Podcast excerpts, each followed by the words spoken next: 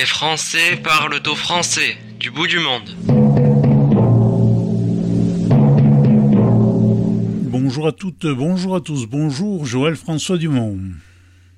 Bonjour Jean-Michel. Alors aujourd'hui, nous allons parler ensemble du souvenir français, le gardien de notre mémoire.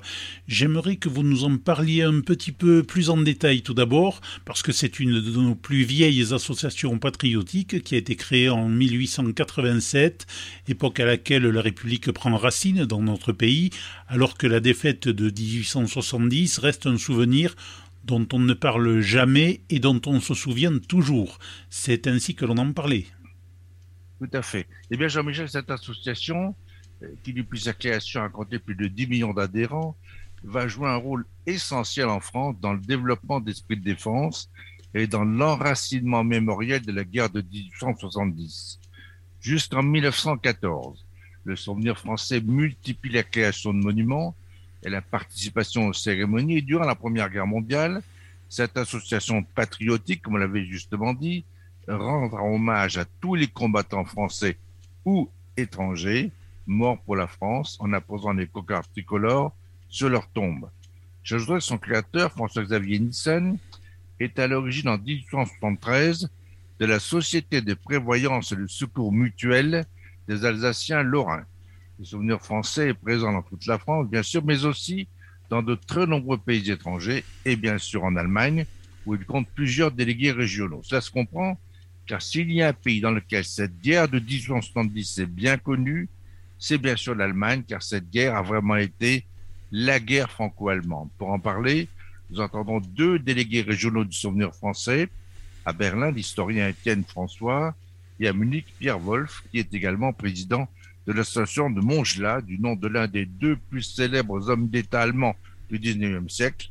Si Bismarck et le premier était en Prusse, le second, le comte de Montgelat, lui, était français et bavarois. Eh bien, tout cela me semble fort intéressant, et que diriez-vous de commencer par la Prusse, avec qui la France a été en guerre, en entendant le professeur Étienne François, membre de l'Académie des sciences à Berlin, professeur émérite de la Sorbonne et de l'Université libre de Berlin pendant 30 ans. J'ai eu l'énorme chance de pouvoir faire euh, ma carrière aussi bien en France qu'en Allemagne, d'être reconnu dans les deux avec une certaine influence, et en même temps euh, de euh, me marier avec une Allemande il y a plus d'un demi-siècle, ce qui fait que les deux pays, j'ai aujourd'hui le sentiment de les connaître autant de l'intérieur que de l'extérieur. vous êtes professeur dans deux universités prestigieuses. À Paris, c'est la Sorbonne. Et à Berlin, c'est la Frau Université, l'Université libre de Berlin. Donc, vous avez deux regards que vous portez. Un regard sur la France que vous portez comme euh, français expatrié et puis un regard sur l'Allemagne que vous connaissez bien. Oui, mais euh, l'expression que vous avez utilisée, croiser, c'est ça qui est bien. Parce que dès le début, euh, je m'efforce de percevoir l'autre pays comme un pays à l'égal de celui où je suis né, et euh, comme par ailleurs un pays qui ne peut pas se comprendre si on ne prend pas en compte les relations que les deux pays ont entre eux, parce qu'ils en ont des relations très étroites, pas toujours harmonieuses, depuis des siècles. Et donc c'est ce double regard entre deux, deux identités collectives, je dirais, qui sont très liées l'une à l'autre, c'est cela qui m'intéresse le plus. Et si vous permettez une remarque personnelle, euh, cela, j'ai pu le faire avant tout parce que mon père, qui a été déporté pendant euh, la guerre, lorsqu'il est revenu de euh, Neuengamme, m'a appris, comme à mes frères et sœurs, qu'il ne fallait surtout pas faire comme si nazis et allemands c'était la même chose, que c'était deux choses différentes, et que l'Allemagne c'était un pays très intéressant, alors qu'il y a beaucoup souffert, et que donc il fallait que nous ayons l'allemand comme première langue maternelle. Et donc, si vous voulez, j'ai des atouts qui sont très importants dans ma vie personnelle. Et puis, je ne néglige pas les atouts extérieurs du contexte. À savoir que j'ai commencé de me spécialiser et puis ensuite d'avancer dans euh, ma carrière historique et universitaire dans le contexte de la réconciliation franco-allemande, débouchant sur le partenariat, etc., etc. Voilà c'est un troisième regard, c'est le regard de l'historien que vous portez. C'est à la fois, le, c'est bien sûr le regard de l'historien, c'est mon métier. Mais euh, je sais d'expérience que un historien est aussi un homme comme tous les autres. Et donc le contexte dans lequel on a grandi, dans le, contexte dans lequel on a on a vécu et on vit toujours, influence plus qu'on ne l'imagine le travail prétendument scientifique que l'on fait. Peut-être un dernier mot avant de parler du souvenir français, dont vous êtes le délégué général à Berlin. Euh, lorsque vous étiez un germaniste, évidemment, le Quai d'Orsay cherchait quelqu'un, euh, un historien qui parlait l'allemand, pour l'envoyer à Göttingen. Qu'est-ce que vous avez fait à Göttingen?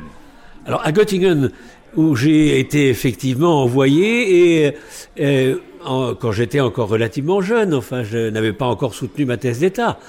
Et euh, quand je suis arrivé à Göttingen, la toute petite euh, cellule française qui s'appelait la Mission historique française était euh, liée très étroitement à l'Institut Max Planck d'histoire, qui était le centre de recherche historique le plus international et le plus créatif de l'Allemagne de l'Ouest à ce moment-là. Donc, j'ai eu la chance pendant six ans de vivre sur un pied d'égalité avec euh, mes collègues qui avaient le même âge, ouest-allemands, et les collègues étrangers qui venaient aussi pour les fréquenter.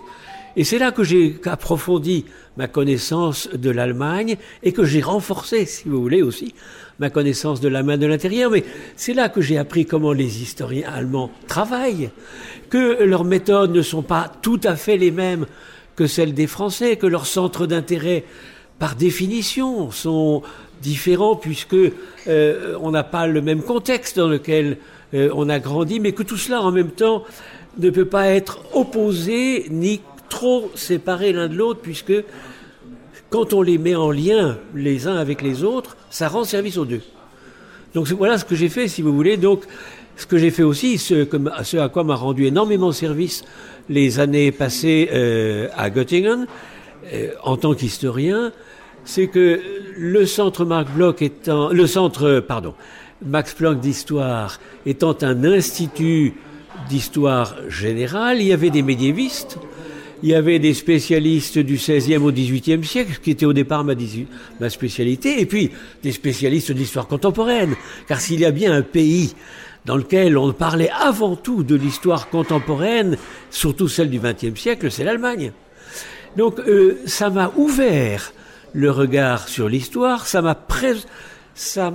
protégé, ou plutôt non, ça m'a libéré du risque d'être trop concentré sur quelques siècles seulement, et ça m'a appris à, euh, à faire une sorte de dialectique entre les études approfondies qui sont nécessairement précises et qui portent sur quelques années, une région, des personnes, etc., et le contexte de grande durée, car euh, dans euh, le déroulement du temps, nous le savons très bien, dans euh, le déroulement du temps, il y a le temps court et le temps long. Ça, j'en ai fait l'expérience, si vous voulez.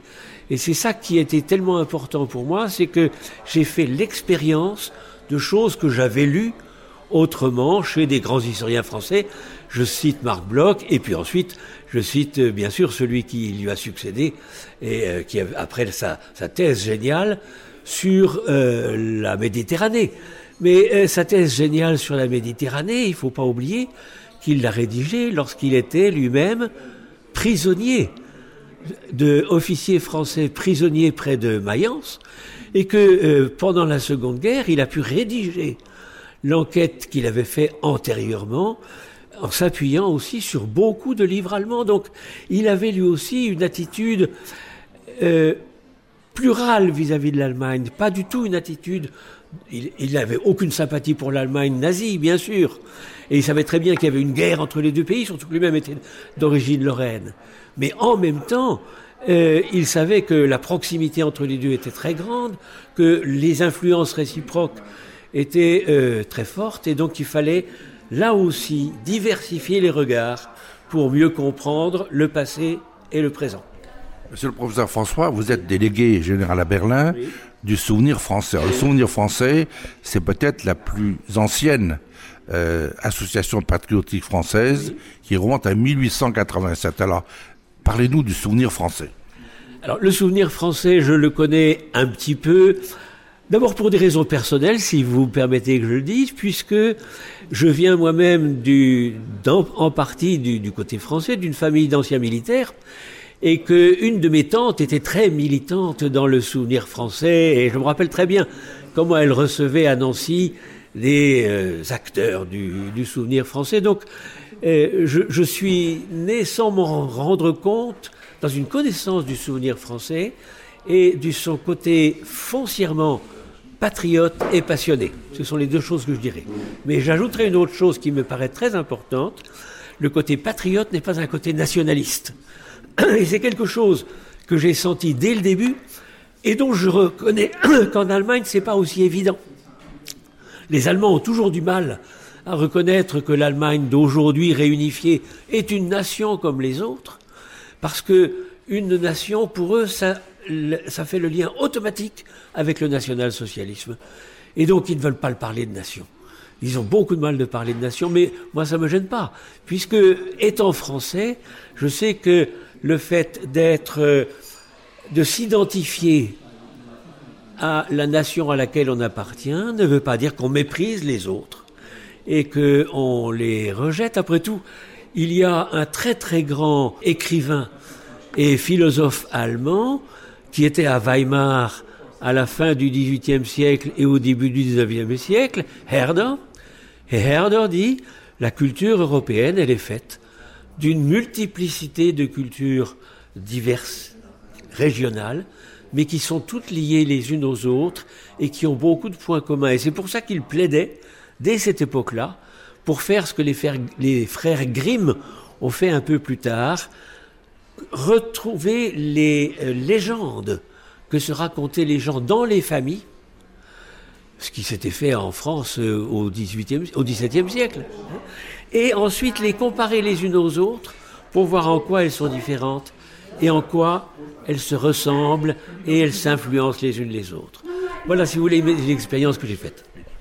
Dans les émissions que nous produisons à la Voix du BR, ça s'appelle Les Français parlent au français du bout du monde. Nous attachons à donner la parole à des gens qui font nation. Et faire nation, euh, peu de gens euh, en France semblent euh, s'intéresser à cela, mais il y en a quand même heureusement. Mais en Allemagne, c'est difficile à traduire. En Allemagne, c'est difficile à traduire. parce, je, je, répète ce que je viens de dire tout à l'heure. Le mot nation est, est un mot qui est tellement négatif parce que presque automatiquement lié à national-socialisme qu'on l'évite le plus possible. Ceci étant, je connais entre-temps beaucoup d'Allemands qui, lorsque l'on parle plus en privé avec eux, qu'on a dans une, une, confiance, reconnaissent qu'ils sont allemands. Ne serait-ce que pour une expérience que la plupart d'entre eux ont fait quand ils ont été à l'étranger. Quand ils vont à l'étranger, ceux qui étaient de l'Allemagne de l'Ouest disaient nous, nous sommes des, démocrates parfaits qui voulons rompre avec euh, euh, le national-socialisme. Les Allemands de l'Est, pareil. Mais euh, les gens à qui il parlait leur disaient, mais écoutez, ne nous racontez pas, vous pouvez nous raconter beaucoup de choses sur la manière dont vous vous représentez, mais pour nous, d'abord, vous êtes des Allemands. Et la perception extérieure fait qu'aujourd'hui, davantage d'Allemands sont prêts à reconnaître qu'ils sont des Allemands et que le fait d'être Allemands ne veut pas dire qu'ils sont nationalistes, ni non plus qu'ils veulent se séparer du reste et de se couper. Après tout, n'oublions pas que euh, l'Allemagne, en particulier depuis sa réunification, joue un rôle central dans l'Union européenne, laquelle est bien plus petite que l'Europe, si vous permettez cette remarque annexe. Mais euh, l'Allemagne, ne serait-ce que pour des raisons économiques, a besoin d'avoir des liens étroits avec tous ses voisins et pour euh, que parce que c'est le pays qui est le plus exportateur et d'autre part parce que euh, c'est évident quand on vit en Allemagne, j'ai la chance de vivre à Berlin, euh, l'économie allemande profite énormément du fait que les pays d'Allemagne de l'Est, d'Europe de l'Est, à commencer par la Pologne, ont des main-d'œuvre très actives qu'il faut nettement moins payer et donc qui sont bien plus rentables pour euh, le bien-être allemand que cela ne serait si tout le monde en Allemagne était payé comme le sont les Allemands. Revenons aux associations patriotiques dont je parlais. La plupart des grandes associations ont été créées après la Première Guerre mondiale pour prendre en compte ces millions de Français qui étaient démobilisés, qui avaient les gueules cassées, qui avaient... Bon, on a donc créé des grandes associations patriotiques. Mais le souvenir français, lui, a été créé bien avant, 1887, de 1870 plus 17. Alors deux choses. Euh, que représente la guerre de 1870 Parce qu'en France, elle est peut-être mal étudiée ou peu connue, elle n'intéresse pas. En Allemagne, il n'y a pas davantage. Mais je dire, on vit encore aujourd'hui beaucoup de choses qui viennent de la guerre, qui découlent de 1870. Et, deuxièmement, le souvenir français a joué un rôle considérable entre 1870 et 1918 en Alsace. Justement parce que son, j'allais dire son fonds de commerce, c'est d'honorer la mémoire des Français morts pour la France. Et pas seulement le 14 juillet, le 8 mai, le 11 novembre et même le 1er novembre.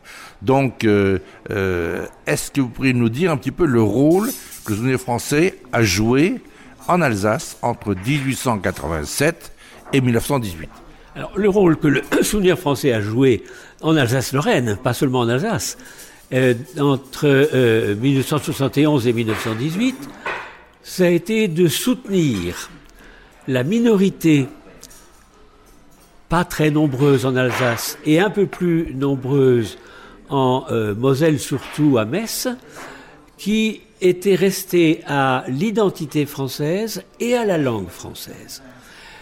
Et, il y a eu dans euh, l'histoire de l'Alsace-Lorraine des rapports plus subtils qu'on ne l'imagine aujourd'hui entre euh, le Deuxième Reich, et l'Alsace-Lorraine avec les habitants qui étaient restés là. Il y avait un million et demi d'habitants euh, dans euh, l'Alsace-Lorraine. À peu près 50 000 seulement étaient des optants qui, ont quitté l'Alsace-Lorraine pour venir habiter dans la France de l'intérieur. Et les, euh, les Allemands ensuite ont progressivement voulu germaniser l'Alsace-Lorraine. Ils y ont assez bien réussi puisque l'Alsace-Lorraine est passée progressivement du statut d'une euh, région occupée et qui était le bien commun des euh, États qui s'étaient fédérés dans le Second Reich à un État intérieur de l'Allemagne du Second Reich, qui était aussi un État fédéral comme l'Allemagne d'aujourd'hui, avec sa propre, sa propre constitution en 1911. Pour euh, l'Allemagne, la défaite de Jena, c'est-à-dire la défaite complète de la Prusse, qui a été doublée ensuite d'une euh, réduction du territoire de la monarchie prussienne à trois fois rien, ou presque, et l'obligation faite pour la monarchie prussienne survivante de s'allier à la France, au point que même des soldats prussiens ont été engagés dans euh, la guerre contre la Russie en 1812, tout cela a profondément humilié les, Prussiens d'abord. C'est la Prusse qui a été le plus humiliée. Beaucoup plus, par exemple, que la Bavière. La Bavière a été transformée en royaume dont la superficie a été doublée par Napoléon. Le Württemberg aussi.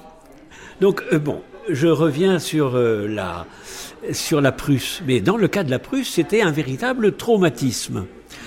Et euh, ce traumatisme a été en quelque sorte représenté par la mort dramatique de la reine de la Prusse à ce moment-là, la reine Louise, qui elle-même parlait parfaitement le français, mais qui s'était totalement identifiée à la royauté euh, prussienne et à la patrie prussienne, qui avait fait tout ce qu'elle pouvait pour que Napoléon change d'avis, qui se montre un peu plus généreux à l'égard de la Russie, et Napoléon l'avait méprisé, l'avait envoyé se promener, etc. Donc ça, ça a joué un rôle, car le roi de Prusse, qui est devenu ensuite le premier empereur du Second Reich, le roi Guillaume Ier, est le fils de la reine Louise, qui est morte de son opposition à Napoléon. Donc tout cela, ça a joué, un rôle important. Il y a euh, à Berlin euh, un, très impressionnant monument qui est la colonne de la victoire, qui fait à peu près 65 mètres de haut. Et en haut de cette colonne de la victoire, il y a une grande statue dorée qui représente la Prusse victorieuse avec le drapeau et la croix de fer des soldats. Mais la croix de fer, c'est la, la, décoration qui a été inventée par les Prussiens et les autres lorsqu'ils ont repris la guerre contre Napoléon en 1813 et en 1814 jusqu'à euh, Waterloo. Et euh, sur cette colonne de la victoire, on voit beaucoup de canons qui sont des canons français.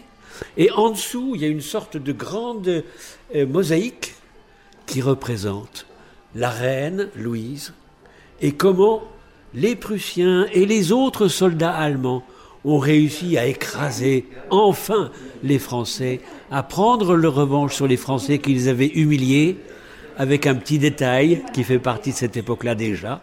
Les Français, c'est pas seulement les Français, mais c'est aussi ce que les Allemands appelaient les Turcos, c'est-à-dire les soldats d'Afrique du Nord. Alors revenons, monsieur le professeur, maintenant à 1805, un certain 2 décembre 1805. Il y a ce qui s'est passé un an plus tard à Jena et à Rostock, le 14 octobre 1806. Alors s'il y a peu de Français euh, sur le territoire de bataille de euh, d'Austerlitz, c'est pas très différent de ce qui se passe à Waterloo, ou bien encore euh, de ce qui se passe à Wagram, ou bien surtout à Leipzig avec la bataille de 1813, la bataille des nations. Alors pourquoi est-ce qu'il y a si peu de Français? D'abord parce que, évidemment... Euh, non, alors, Austerlitz, c'était une victoire, il y a peu de Français, mais ça tient, je crois... Spontanément, je songerai à deux explications. La première, d'abord, c'est que euh, la France, depuis le milieu du 19e siècle, est le pays européen qui a la plus faible croissance euh, démographique et donc le pays qui compte proportionnellement le moins de ses euh, membres vivant à l'étranger. Deuxièmement, je vois une autre raison, les Français sont même très attachés à la langue française et pensent que si on va à l'étranger, ça ne marche vraiment bien que si on se trouve avec euh, des étrangers qui parlent aussi bien le français, ce qui n'est pas tout à fait le cas dans euh, la République tchèque ou bien euh, dans la Saxe d'aujourd'hui. Je pense que ça joue peut-être un rôle là-dedans. ceci étant, je n'irai pas jusqu'à dire que ça joue aucun rôle parce que je sais qu'en France, il y a aussi, après tout, ce que fait De Villiers euh, dans la Vendée, c'est aussi une sorte de reconstitution spectaculaire de toute une série de grands moments de euh, l'histoire des combats et des guerres qui caractérisent l'histoire de la France. La France vient de rendre hommage solennel à une grande résistante, Joséphine Becker, il y a quelques jours. Euh, au moment où on voit beaucoup de gens prôner une certaine déconstruction de la France, ça vous fait penser à quoi, cette comparaison? Oh, proposer une certaine déconstruction de la France, il y, en a, évidemment, il y en a. Euh, personnellement, parce que je suis plutôt de nature optimiste, je ne prends pas ça trop au sérieux. Euh, parce que un certain nombre de ceux qui veulent, disent-ils, déconstruire la France, ce sont des euh, gens qui ont la nostalgie d'une France d'autrefois idéalisée. Et une France d'autrefois idéalisée, elle n'a jamais existé. Donc euh, il faut pas, personnellement, je pense qu'il ne faut pas tomber dans le piège de ceux-là en les euh, surévaluant. Ceci étant, euh, je, je vois qu'il y a en France tout de même un degré fort d'identification à la France. Et je prends un seul exemple qui montre justement l'envers c'est que en France, depuis toujours, depuis très longtemps, la France est un pays d'immigration depuis le 19e siècle. Et euh, ceux qui arrivent en France, depuis la fin du 19e siècle, deviennent très vite citoyens français. Maintenant, c'est plus difficile à cause de la bêtise de la restriction euh, des euh, nouveaux habitants.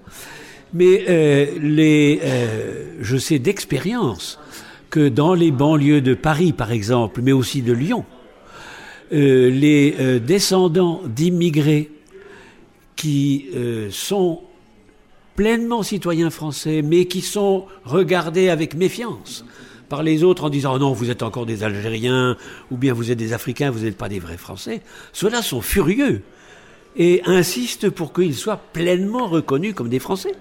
Ce qui montre bien qu'il y a en France aussi, dans beaucoup de secteurs de la population, l'envie d'être pleinement reconnus comme des Français d'aujourd'hui des Français d'aujourd'hui, non pas des Français qui ressembleraient à ceux de 1870, mais des Français d'aujourd'hui. Et euh, dans l'Allemagne, on aperçoit aussi des choses comparables. L'Allemagne est devenue un pays aussi d'immigration, et beaucoup de ceux qui sont immigrés en Allemagne maintenant s'identifient à l'Allemagne, à l'Allemagne euh, démocratique de euh, réunifier, donc à l'Allemagne européenne, et ne joue plus à une opposition entre le fait d'être allemand et d'être européen, ou d'être français et d'être européen. Moi, c'est plutôt ça que je, à ça que je suis euh, sensible. Ça ne veut pas dire que tout se passe bien, mais ce sont des dynamiques qu'il ne faudrait pas euh, sous-estimer, je crois. Avec une dernière remarque, si vous permettez. J'ai vu très souvent en Allemagne une sorte d'envie à l'égard de la France. Le nombre de journalistes et de publicistes en Allemagne qui disent Oh, la France. La France, c'est la grande nation. C'est une expression qu'on n'utilise pas du tout en France. Il n'y a qu'en Allemagne qu'on utilise cette expression-là. Et ça veut dire quoi? Ben, Ça veut dire qu'ils ils admirent. Alors, ils se moquent, mais en même temps, ils envient les Français qui sont tellement attachés à leur identité nationale. Joël François, nous allons nous déplacer dans cette Allemagne pour quitter Berlin et rejoindre Munich où nous entendons Pierre Wolf.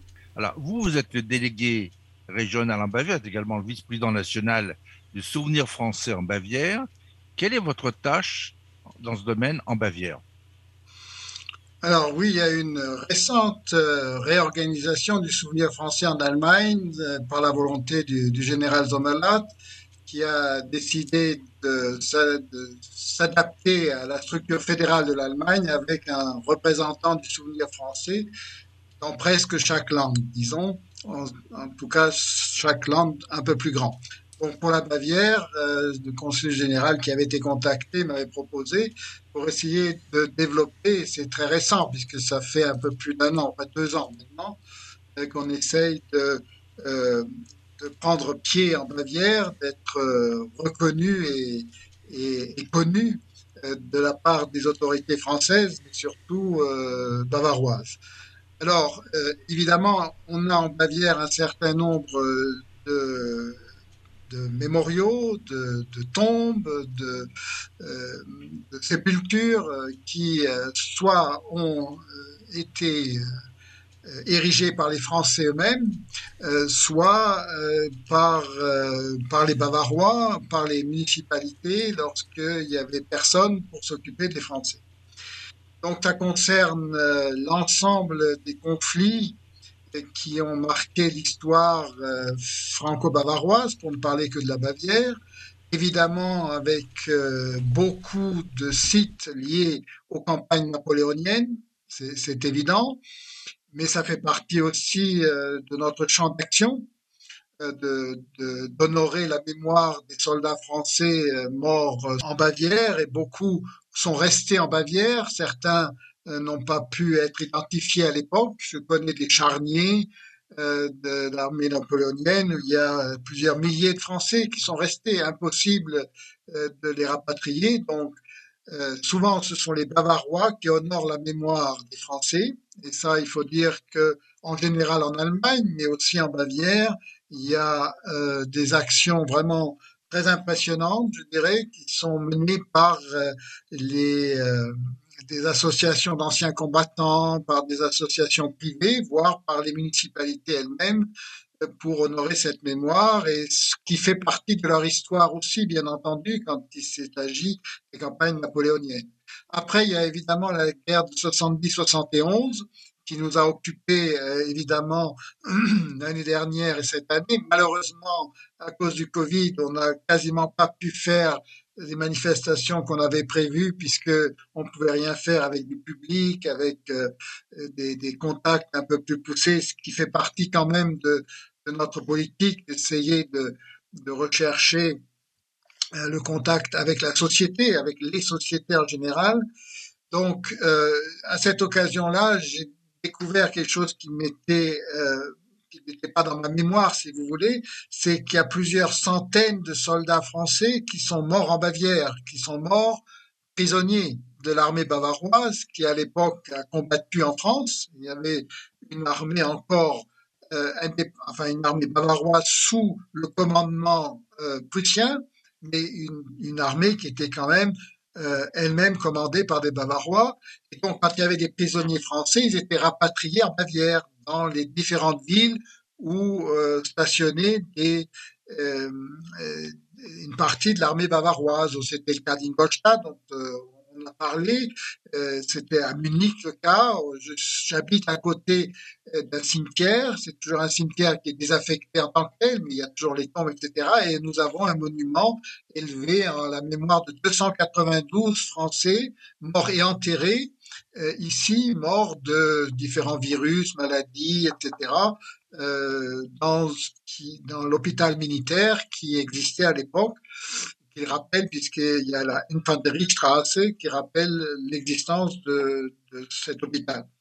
Donc, il a mentionné euh, Ingolstadt, le général de Gaulle, quand il était capitaine. À côté d'Ingolstadt, à, à, la Wülzburg. A été prisonnier. Voilà. Et donc, je, pour, c'est pas quelque chose que je vais révéler véritablement parce qu'on en a déjà débattu, j'en ai déjà parlé, mais pour 2023, euh, où nous allons fêter euh, l'anniversaire du traité de l'Élysée, euh, je compte justement organiser une fête particulière pour le 11 novembre, puisque c'est en France la fête des morts en général tombés au combat, justement à la Wülzburg, où le général de Gaulle a été fait prisonnier, qui était capitaine à l'époque, et où il y a un monument qui a été élevé par les prisonniers français de 14-18 puisque euh, là aussi, c'est la deuxième vague de morts en Bavière dans un combat qui ne s'est pas déroulé sur les terres bavaroises.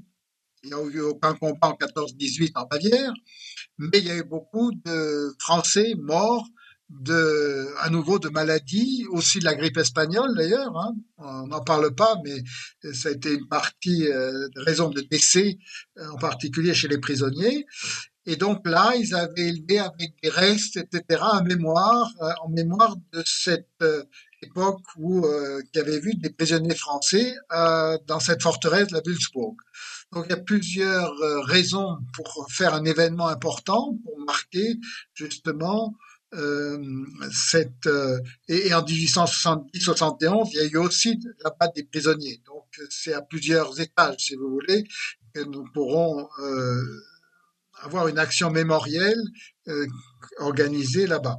Donc ça sera pour 2023. Euh, Donc c'est pour, euh, je vais y associer les écoles également, puisqu'il y a un partenariat, c'est la, commune sur laquelle se trouve la forteresse de Wülzburg, qui est jumelée à Saint-Junien, pardon, pas la commune, le lycée le lycée de cette commune est jumelé à, c'est Weissenburg, est jumelé à un lycée de Saint-Junien, à côté d'Oradour-sur-Glane, en Limousin. Et donc, je veux faire participer les jeunes des deux, des deux lycées pour euh, cette commémoration, euh, que eux-mêmes inventent quelque chose, la manière dont ils pourront réfléchir à, à cette commémoration. Donc, c'est l'un des objectifs du souvenir français, c'est de faire participer le plus possible la jeunesse à ces actions mémorielles pour justement euh, transmettre euh, cette mémoire de manière vivante auprès de, de publics les plus jeunes possibles. Voilà. Donc euh, ça, c'est pour ce qui est de la Bavière. Évidemment, si on prend la Deuxième Guerre mondiale, là, il y a toute la problématique des camps de concentration et, et des Français internés ici en Bavière avec euh, des actions mémorielles de tout autre caractère, qui dépassent largement le souvenir français, bien entendu, mais où nous sommes associés. Alors, on, on disait tout à l'heure, 1887, c'est 1870 plus 17. Donc, le, le, souvenir français a été créé après la guerre de 70, qui a été la guerre franco-allemande, et 1870, pour revenir dessus, parce que Napoléon on en parlait à Berlin avec le professeur François, Napoléon a été grandiose. Il a su utiliser sa victoire, comme nous disait dit Hannibal, vaincre est une chose, savoir euh, profiter de sa victoire en est une autre. Et Napoléon avait été grandiose après Austerlitz, donc euh, c'était le 2 décembre 1805, en disant par exemple à l'empereur d'Autriche, je vous rends la liberté, je veux votre promesse que vous n'attaquerez plus jamais la France. Et là, l'empereur d'Autriche l'a remercié, les Autrichiens, les officiers ont pu rentrer directement en Autriche.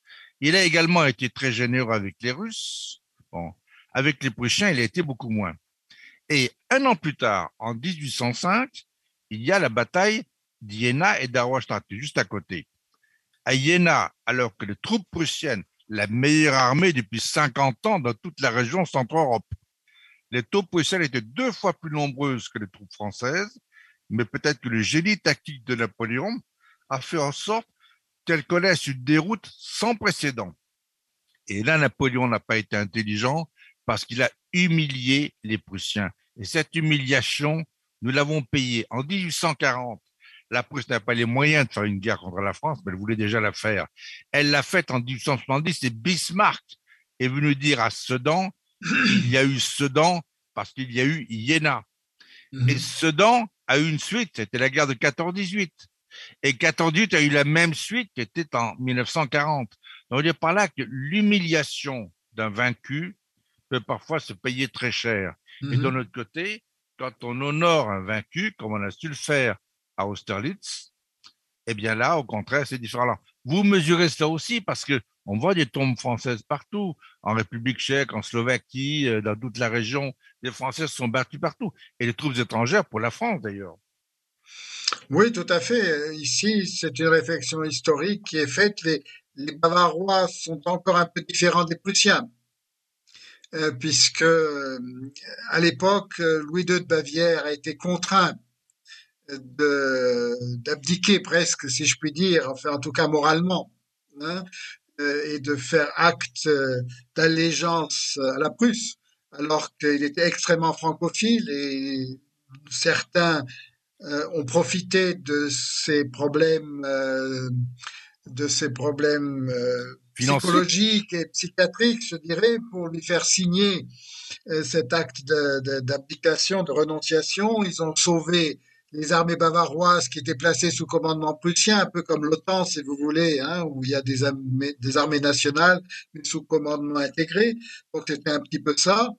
Mais euh, les, quand je lis euh, beaucoup de documents concernant le déroulement de, euh, de la guerre et en particulier les prisonniers français en Bavière, où la grande majorité a été extrêmement bien traitée, était très bien accueillie. Quand je lis des choses, même en 14-18, où euh, les Français, euh, qui étaient évidemment beaucoup d'origine euh, paysanne, avaient des pratiques agricoles qui étaient plus développées que ce qui se pratiquait en Bavière.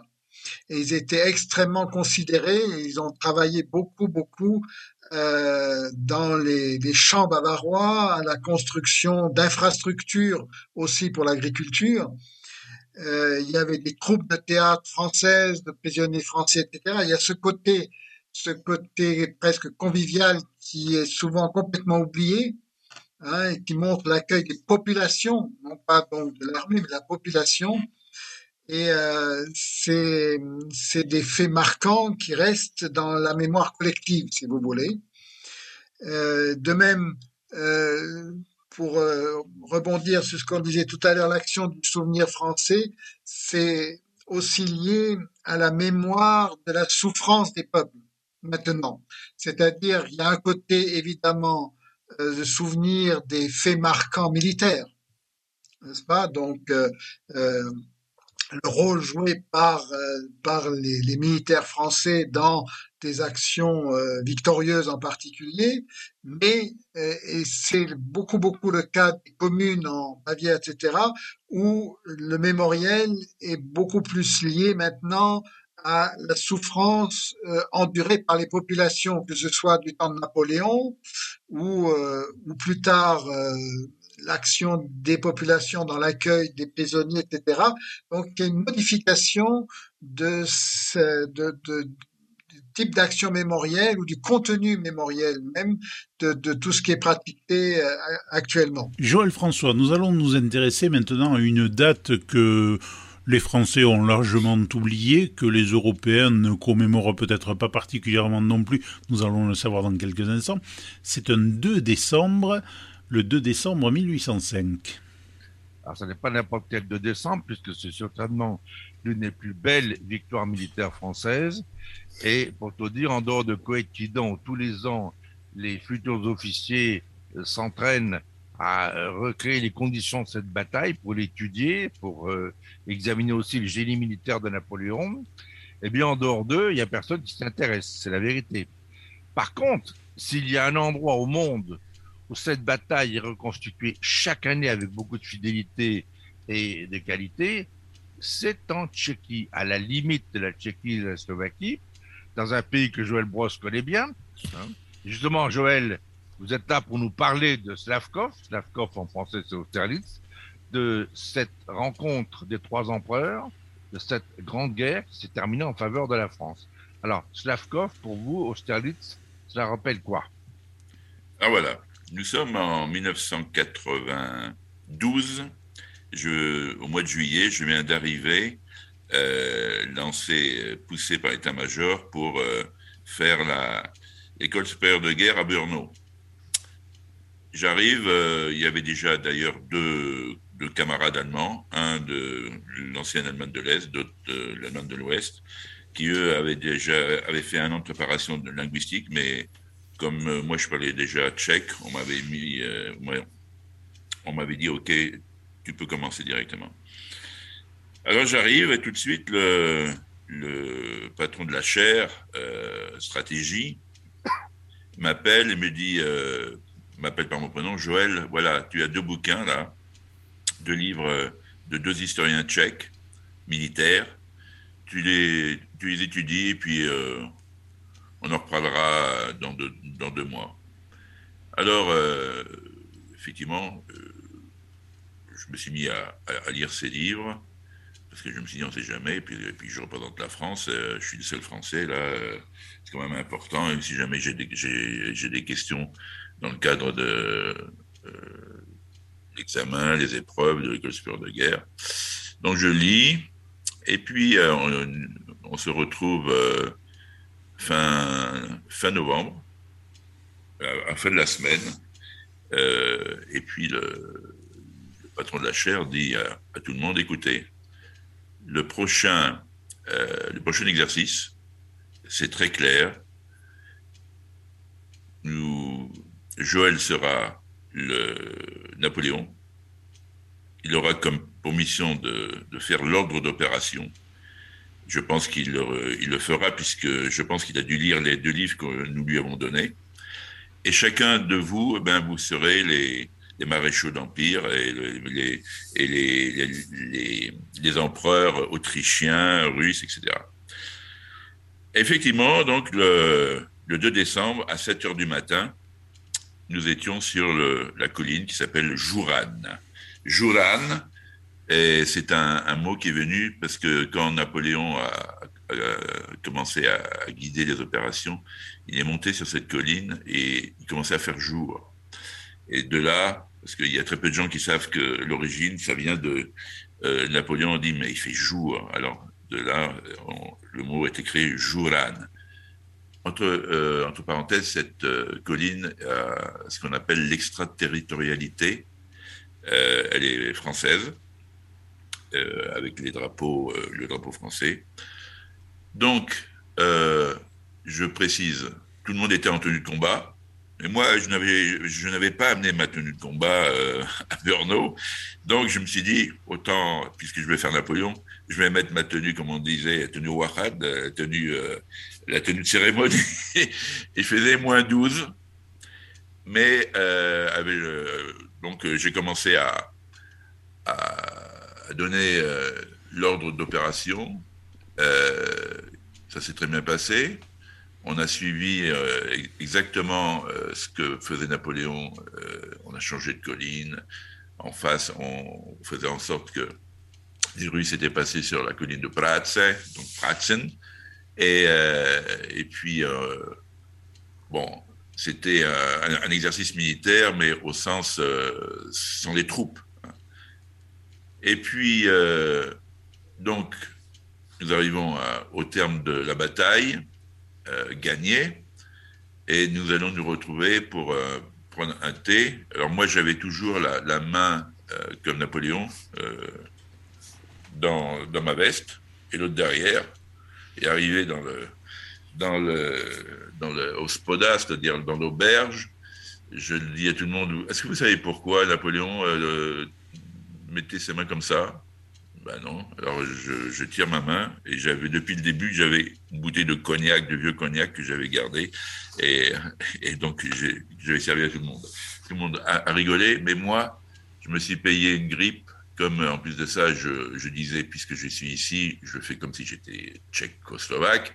Donc, je me suis fait soigner par le médecin militaire tchécoslovaque. J'ai reçu un médicament, un, un antibiotique polonais qui, qui, qui fait qu'au lieu d'être soigné en, en, deux semaines, ça a duré sept semaines, la grippe. Bon, enfin, tant pis, je ne suis pas mort et, et tout s'est bien passé. Euh, ah, J'aurais la vérité, quand un aviateur hein, joue Napoléon avec un cheval, ça change quand même, non? Tout à fait. Et puis, euh, le temps a passé, je suis retourné euh, en 2001 dans, le, dans cette zone. Et euh, j'ai refait la même chose, mais sur un, un autre plan. J'ai refait euh, Slavkov ou Berna, ou Sterlitz. Je précise, hein, c'est Slavkov ou Berna, ça veut dire Slavkov près de Brno. Parce qu'il y a plusieurs Slavkov en République tchèque.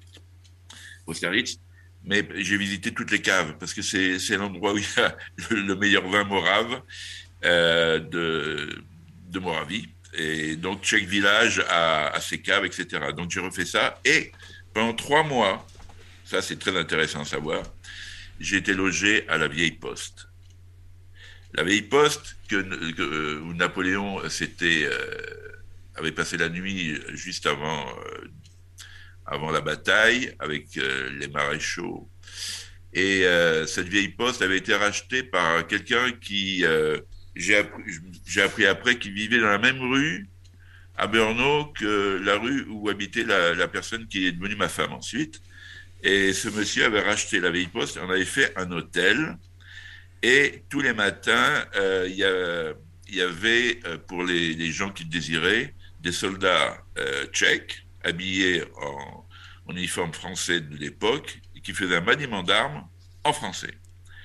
Et, euh, c'est là aussi que se préparaient d'ailleurs les, premières reconstitutions qui ont lieu après. Maintenant, c'est devenu un, un, business. Hein, c'est euh, lorsque je parle de cette époque, c'était déjà le début des reconstitutions et il était possible de s'inscrire euh, une semaine avant.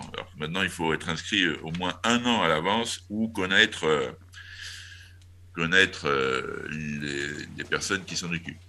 Alors, d'après ce que j'avais étudié, hein, Talleyrand, à l'époque, était, était ambassadeur. Euh, il, se trouvait à Vienne.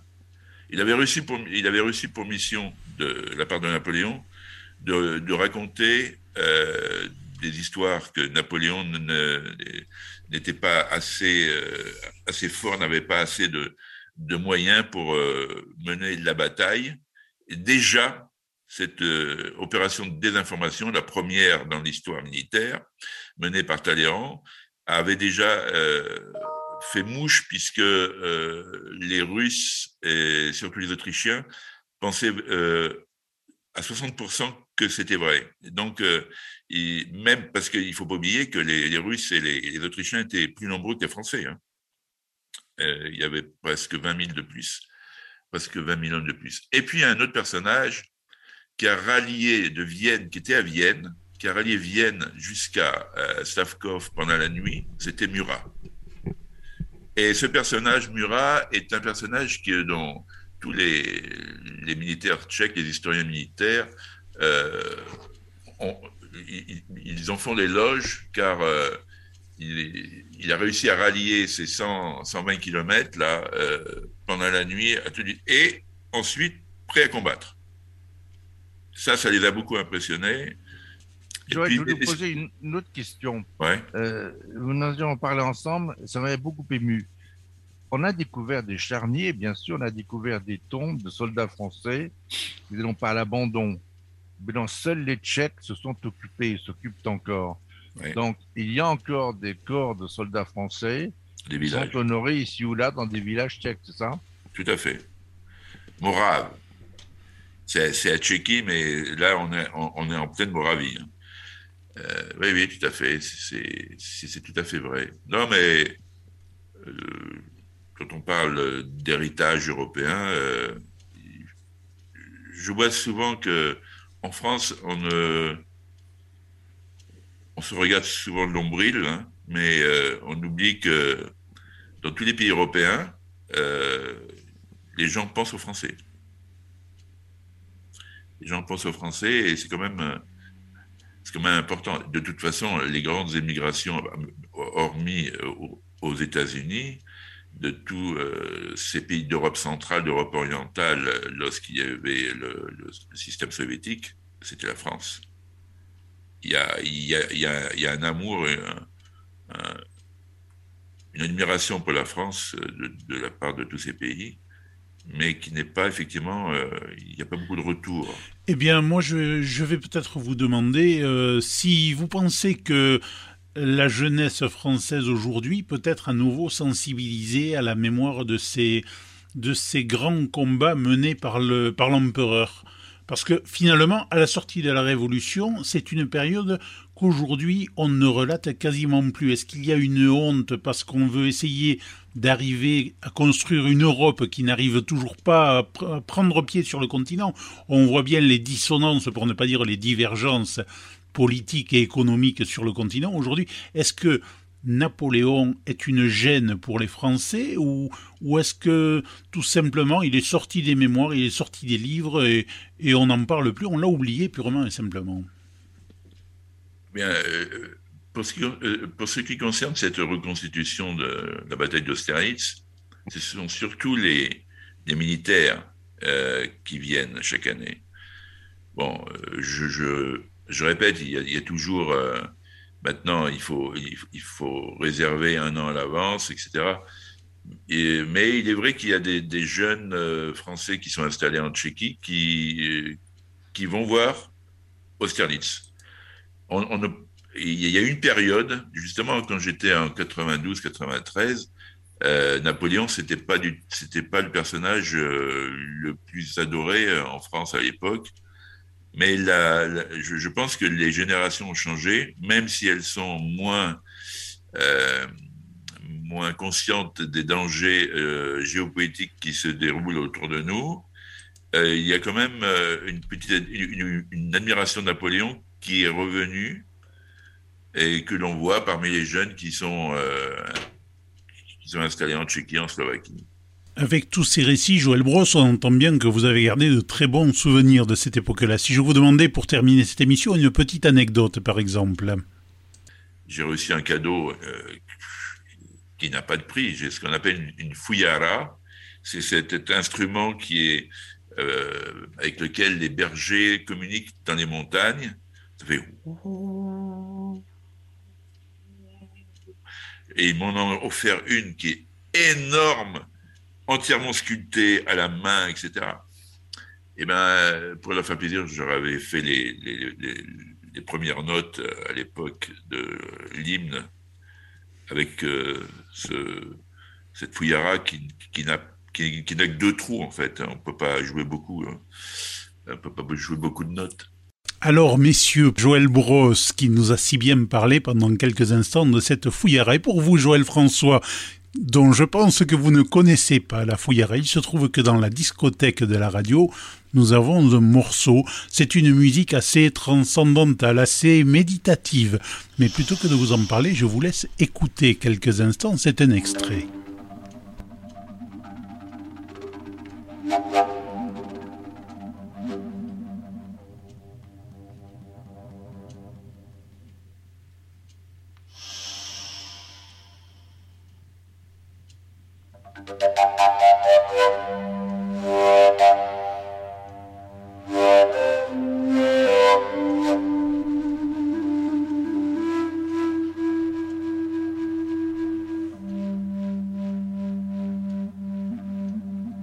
Ouais.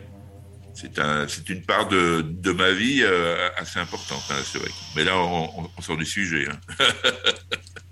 Eh merci, mon cher Joël. Je pense qu'avec Jean-Michel, nous avons bien complété cette page d'histoire de cette, euh, ce 19e siècle où l'Europe d'aujourd'hui se constituait déjà, sans qu'on s'en rende compte aujourd'hui. On lui doit beaucoup, en bien et en mal.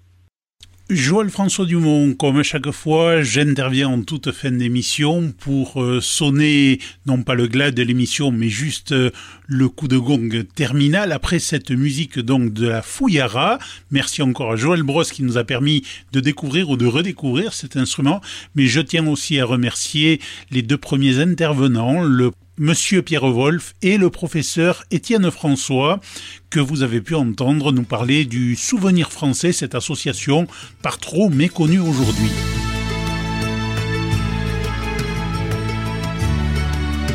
La Voix du Béarn, la radio qui donne aussi la parole aux Français du bout du monde.